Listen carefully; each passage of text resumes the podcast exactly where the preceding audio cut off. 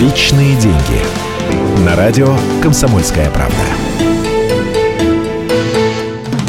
Здравствуйте! В эфире программа «Личные деньги» и я, Нигина Бероева.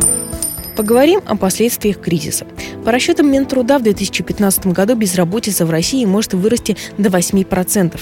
Но что может быть хуже? Когда цены растут, еще и зарплаты нет. Как застраховаться от безработицы? Вот эти вопросы мы задали специалистам кадровых агентств и приготовили для вас все самое важное – и вот какая парадоксальная ситуация вырисовывается. Даже с учетом кризиса количество вакансий в стране превышает число соискателей. Демографическая ситуация такова, что в стране не хватает специалистов. Как же так получилось? С одной стороны, рост безработицы, а с другой – просто никому работать. Проблема как раз в том, что специалистов одних профессий в избытке, а вот других всегда не хватает. И прежде всего, всегда и везде не хватает профессионалов. Проанализируйте ситуацию в вашей рабочей среде. Какие новшества появились в вашей профессии? Какие дополнительные навыки вы могли бы приобрести?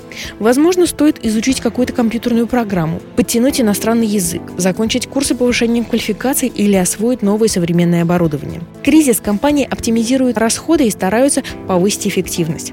Вот и вы должны стать той самой эффективностью, а вовсе не расходами. Вы должны стать специалистом, без которого не обойтись. Хорошо бы и освоить новую профессию или найти подработку. Таким образом, у вас будет страховка на случай увольнения. Вложения в самого себя самые эффективные в кризис инвестиции. И тут экономить точно не стоит. Знания, как и деньги, лишними не бывают. До встречи! Личные деньги.